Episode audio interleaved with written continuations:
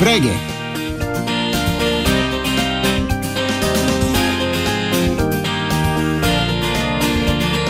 Преге! Един час в света на книгите с Младен Влашки.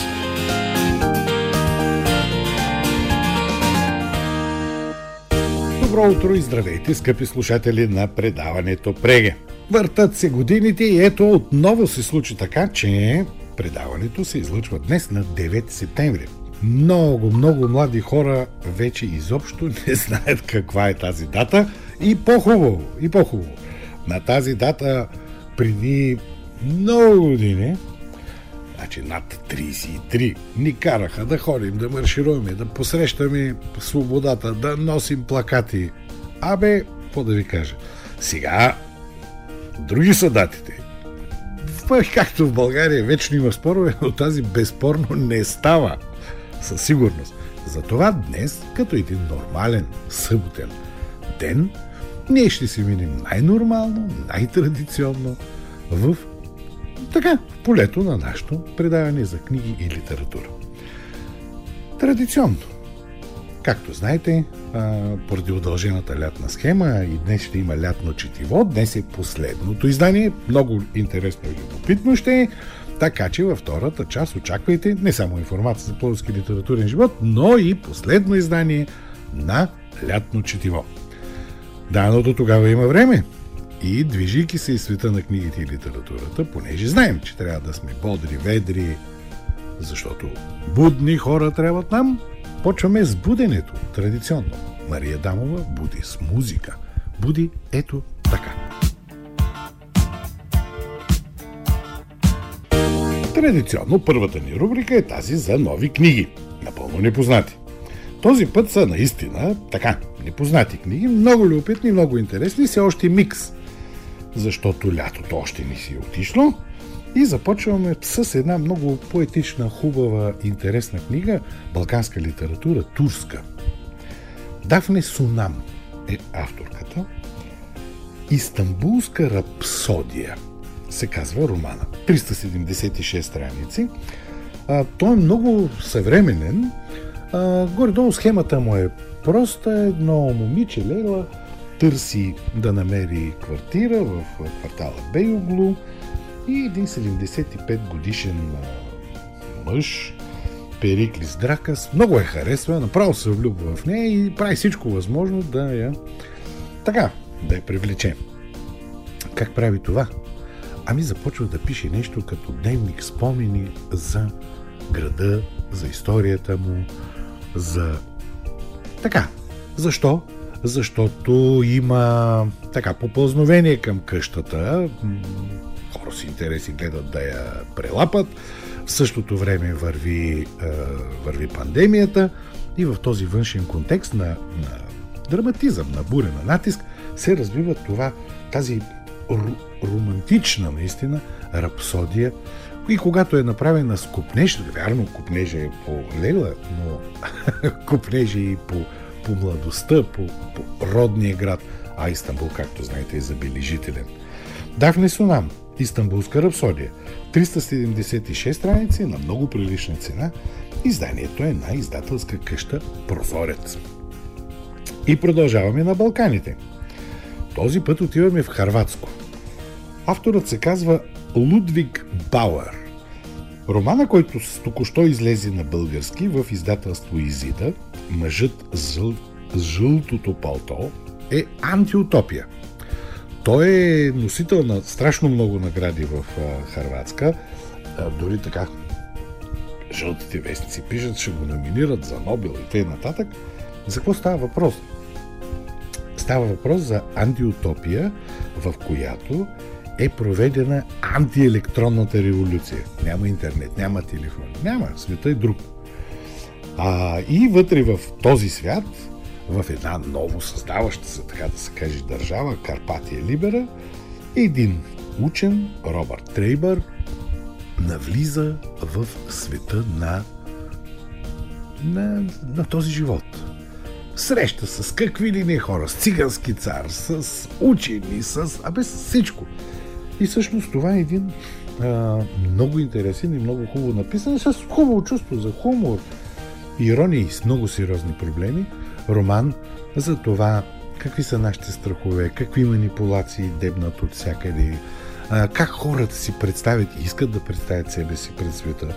Страшно, страшно актуално.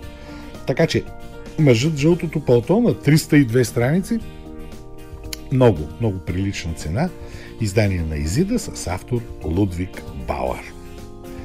И сега малко, малко към голямата драма. Пьер Люметър.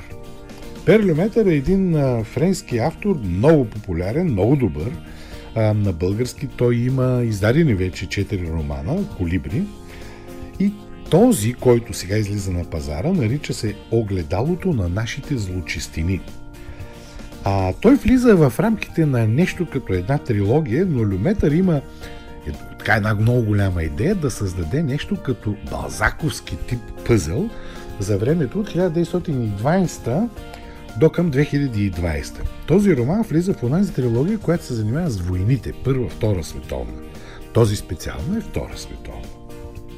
Тоест, книгата ще ви потопи с така обичайния за Люметър начин, с трима-четирима главни герои, които влизат в така паралели, в отношения с...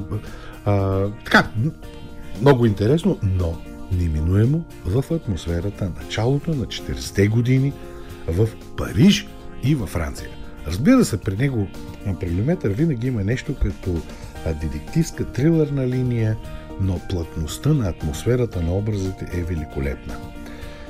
Пьер Люметър, огледалото на нашите злочистини – 424 страници на малко по-високата цена и за този обем изданието е на издателска къща Колибри.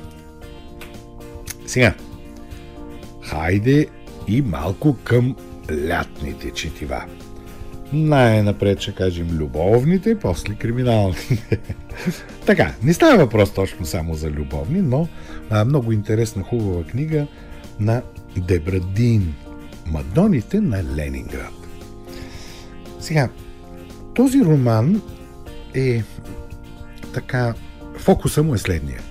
В а, 1941 година една жена Марина, която работи в Ермитажа, идват вече нали, немските войски настъпват и трябва да се евакуират богатствата на Ермитажа. Тя като че ли запомня в нейната памет остават платната – на всички от тези страхотни шедьоври. И след това романа прескача в едно друго време, когато тя вече живее в Америка. И всъщност, между тези скокове а, се разказва една история за любов, за оцеляване, за силата на въображението, за тази памет за изкуство, които спасяват човека и в най-най-трудни ситуации. Също много поетична, хубава книга, не е голяма. 208 страници е този роман и цената му е много, много, много добра. Както вече ви казах, Дебрадин Мадоните на Ленинград е издание на издателска къща Сиела. И сега две криминалета. Две криминалета, които ще ви отведат в корено различни точки на света, с корено различни атмосфери, но сюжета е един и същ. Някой бива убит, има разследваш, сложни тайни, накрая разкрития. И така, започвам с по-старото. По-старото е автор е съвсем млад. Фернандо Гарсия Балестерос. Роден е в 1970 година е роден в Барселона и неговият роман Престъпление в театъра, който сега излиза с штемпел на издателска къща Хермес – ще ви отведе в Барселона 1909 година. Лъскав бал, големия театър Лисео и там на сцената труп, труп на графиня. И никакви следи. Инспектор е, Игнаси Рекесенс започва следствието. Там е, на бала е умешано. Благородници, сценични работници, какво ли не – всички са под подозрение. Но, онова, което е красивото, хубаво, това е мощното предание на атмосферата на модерна Барселона. 1909 година. увлекателно, много интересно, пък и много познавателно. И така, Фернандо Гарсия Балестерос, Престъпление в театъра. 392 страници на много прилична цена. Изданието е на издателска къща Хермес. И последната книга, тя е като името на авторката е като за скоро поговорки, но пък вече има три романа преведени на България, т.е. позлата е Исландия. Ирса Сагордар Дотир. Повторете. Ирса Сагордар Дотир. Затова пък заглавието е лесно. Падане. така. А, Ирса Сагардars Дотир е кралицата на криминалното четиво в Исландия. И това е роман, който е шестия случай на нейния комисар, комисар Хюлдър. Сега, Хюлдър не е сам класически двойка, има една детска психоложка, Фрея, те работят заедно, те имат и малко по-така и други отношения. Как ще се развият те особено в тази ситуация, когато да, трупа е наличен, следствието започва, ще разберете на 400-те страници на този истински детективски роман. Казах вече 400 страници, малко по-висока цена. Изданието е на издателска къща Емас. Така че Ирса Сагюрдар Дотир, романа Падане, издаден от Емас, е вече готов да, така, да бъде прочетен от вас. Така, това бяха шесте в, може би, така, последното по-по-по-лятно издание, където отдаваме и м- така, дължимото на жанровите четива. Ще видим как ще продължат на следващата, следващата седмица, но до тук. Бързо да започваме с матрицата, че оказва се голяма, тежка, много имена, големи, известни. Но пък на 9 септември няма нищо. Почваме с 10. На 10 септември 1809 година, ах, извинете, 1890 година е роден Франц Верфел. Франц Верфел е симптоматично име на световната съвременна литература, а възприема се точно като а, скитника евреен, ако кажа, човека, който винаги губи роденици. Той е роден в Австро-Унгария а, Пражанин е след разпада живее в Виена, след идването на национал-социализма му се налага да бяга в Америка. Това е едно от най-големите имена на немскоязичния експресионизъм в поезията и един от най-големите майстори на романово творчество, което се харесва както на критиката, така и на публиката. Що се отнася примерно до признанието, което арменците имат към него заради романа 40 дни на Мусадак, то е така, както ние тук знаем, арменците как обожават Яворов, е Верфел е в същото положение. Така че тази голяма световна фигура и в поезията, и в романите, тя е напълно, напълно непозната в България. Излизал е само роман за операта за Верди, много отдавна в издателство музика и нищо. Нищо. Срам. Това е срам. Иначе, на 10 септември 1927 година е роден Георги Алексиев.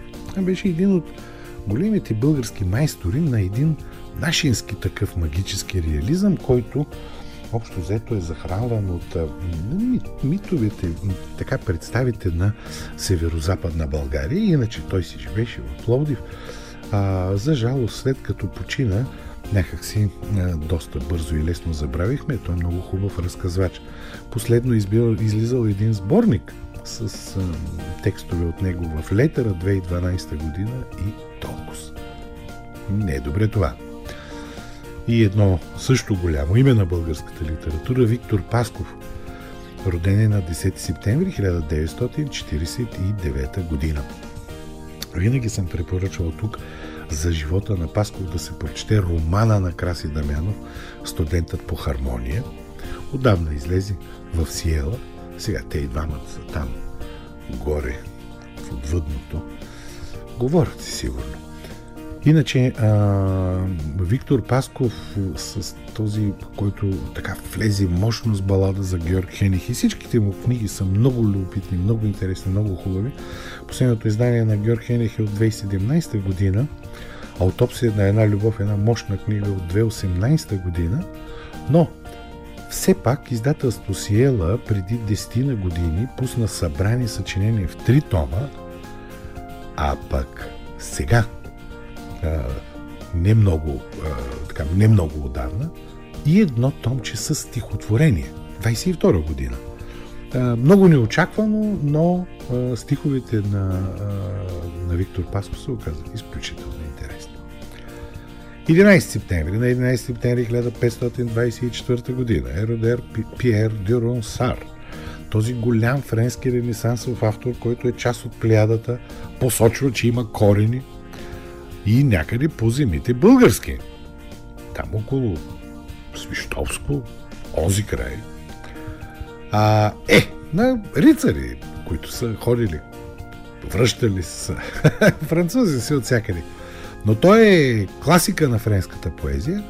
Последно има едно томче с поезия, което Колибри издаде 2019 година. И едно голямо, интересно, хубаво име. О, Хенри! Роден на 11 септември 1862 година.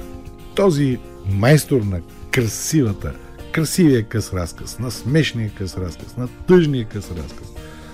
А, има много издания. Просто постоянно бива преиздаван. Това е много хубаво. А, последно, квадратура на кръга излезе в изток-запад. След това послеписи излезе в а, Фама 23-та година. Ето сега съвсем, съвсем наскоро. Така че може да се каже, че той си е на пазара. Това е хубаво. И едно име на голям автор, Дейвид Хърбърт Лоренс. Дейвид Хърбърт Лоренс, известен е като Дъха Лоренс, така общо взето, е автор на Любовникът на Леди Чатърли, един роман от 28 година, с който не само с него, и с изобщо с неговите писания, а, той а, поставя огромния въпрос за границата между порнографията а, и еротиката в литературата. А, общо взето, специално любовника на Леби Четърли е бил забранен в Англия и Америка, просто обявен за порнография.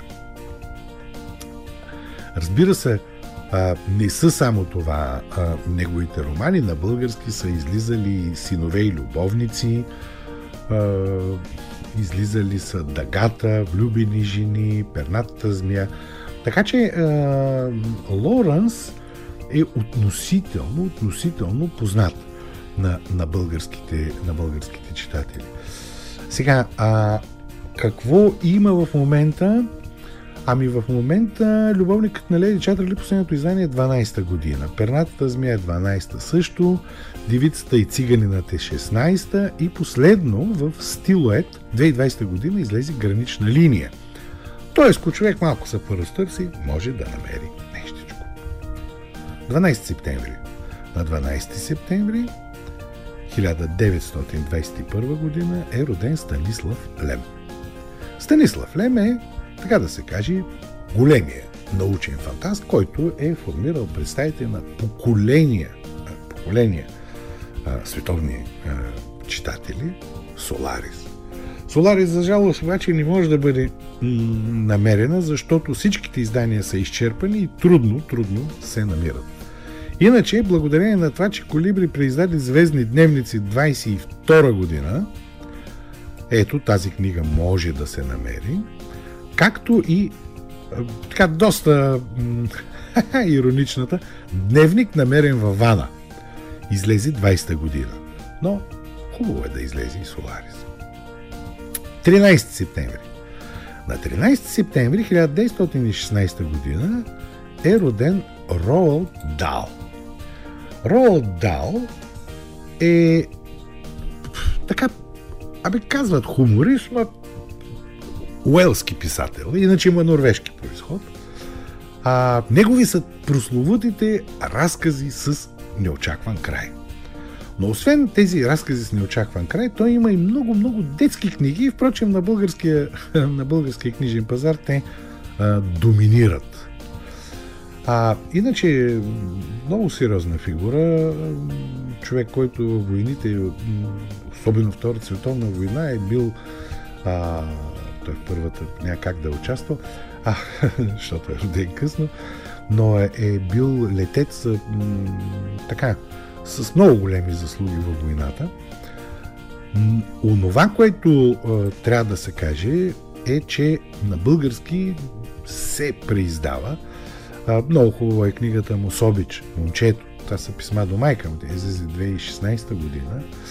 А, има и хубава книга за него на Долът Стърок, разказвачът. 2017 година има. А като заглавие над 25 заглавия. Били и минипините, разкази с неочакван край, впрочем 2019 година, размяна на мадами и моя чичо Освалд 2020, аби на пазара. Това е хубаво. 14 септември. На 14 септември 1930 година е роден Антон Дончев.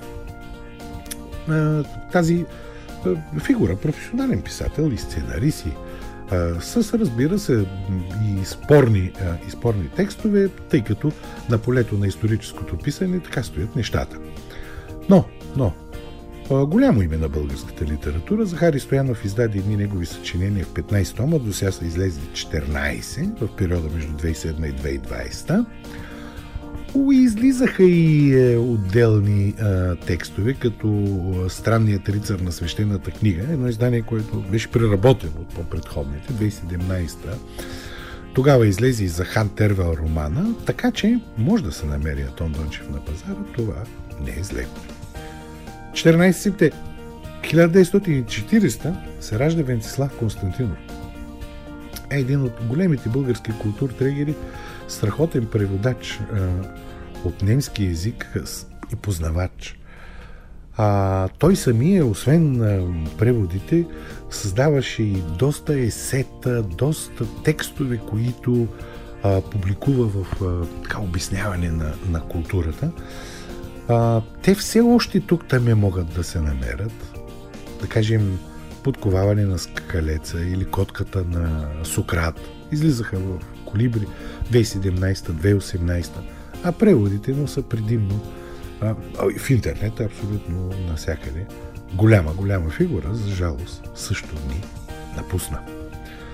И така стигаме до последната дата, тя е 15 септември. На 15 септември 1613 година е роден французин Ларош Фуко, класицист, а известен със своите максими, т.е. кратки формулировки на едни сложни проблеми и така пробиването през тях. Не може да ги намерите. Няма ги. Иначе, на 15 септември 1789 година е роден Джеймс Фенимор Купър. Сега, Джеймс Фенимор Купър, някои казват, бе първия автор на така истинската американска литература, други казват създател на архетипа за американски герой. Бял, така контактуваш с индианците, познаваш тази култура, независим, свободен, близо до природата.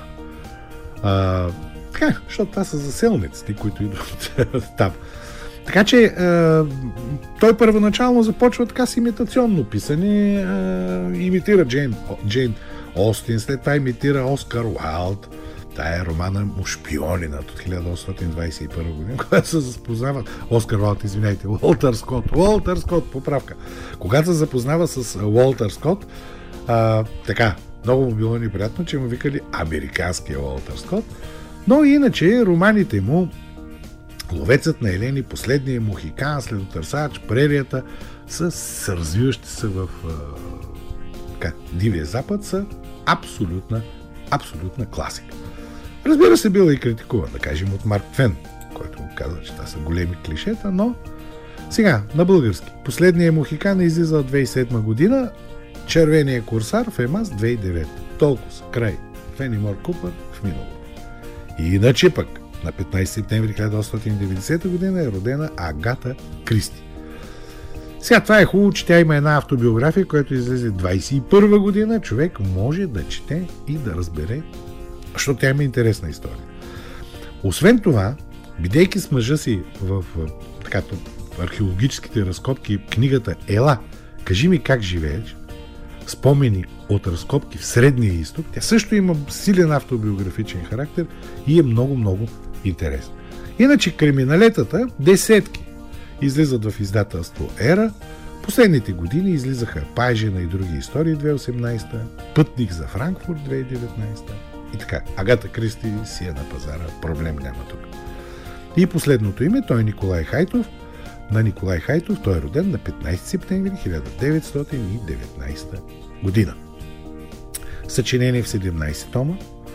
Захари Стоянов а, издателството. Излезе са до 16, той излезе 22 година. И последно, Диви разкази, Фундация Памет издаде 2019 година.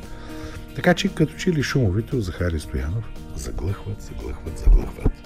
Преге!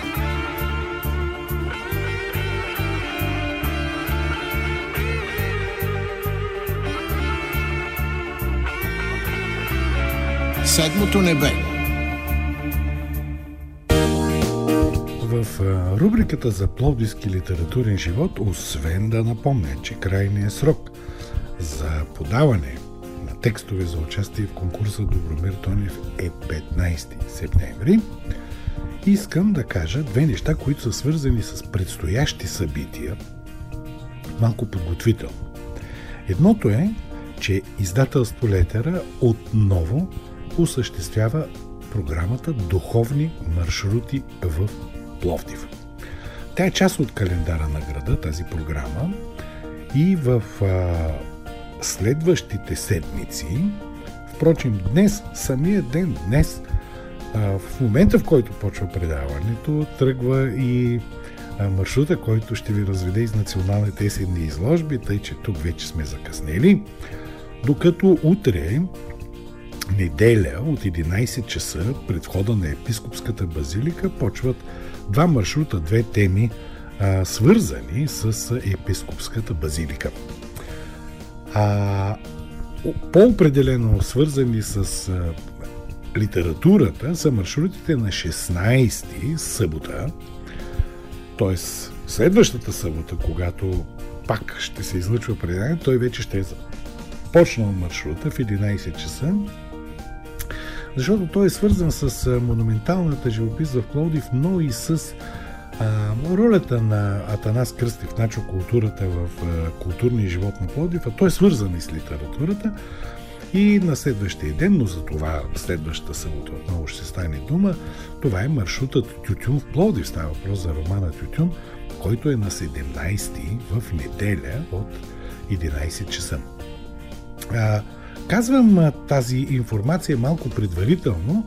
Потърсете на сайта ни и, на, и в Фейсбук, там където излиза информацията за предаването, откъде можете да намерите точна информация за тези маршрути, тъй като, ето както виждате, този, който би могъл да ви бъде интересен в момента, тече успоредно заедно с предаването. А второто нещо, което искам да кажа, то е също, а, пак ще го повторя, разбира се, следващата събота, но около сцена на Кръстопът, фестивала театрални, който започва в следващата седмица, в Пловдив протичат и неща свързани с литература. Значи, другата събота на 16 от 17.30 в галерия Упарк Актерът Валю Ганев ще представи книгата на Филип Трифонов и един път като стана писател. Определено е, ще е много интересно.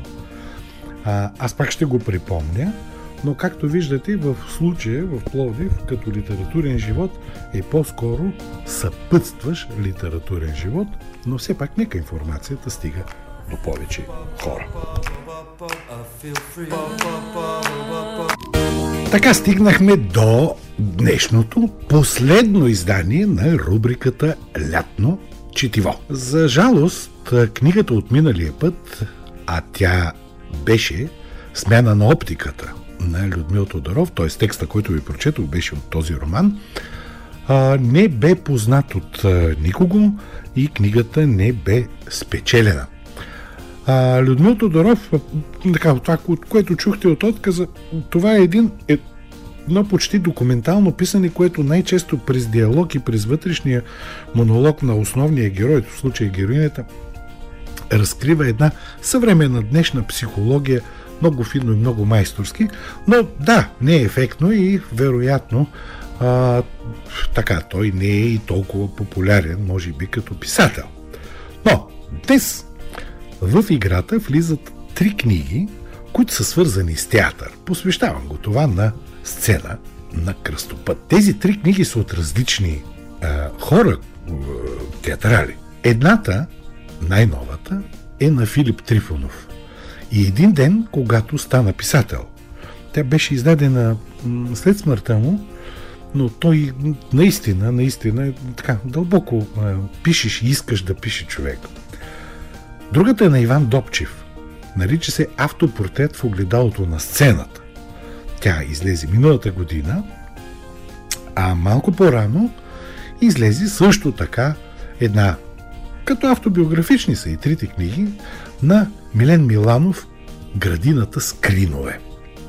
Тоест, текста, който сега ще ви прочета, е текст на театрал, който говори за своя живот, автобиографичен текст и може да бъде от книгата Градината с кринови на Милен Миланов, издание на Изток-Запад, 2021 година. От книгата И един ден, когато стана писател, на Филип Трифонов, издание на Рива, 2023 година. Или на Иван Добчев и неговата, от неговата книга Автопортрет в огледалото на сцената, издадена от Женет, 45 2022 година.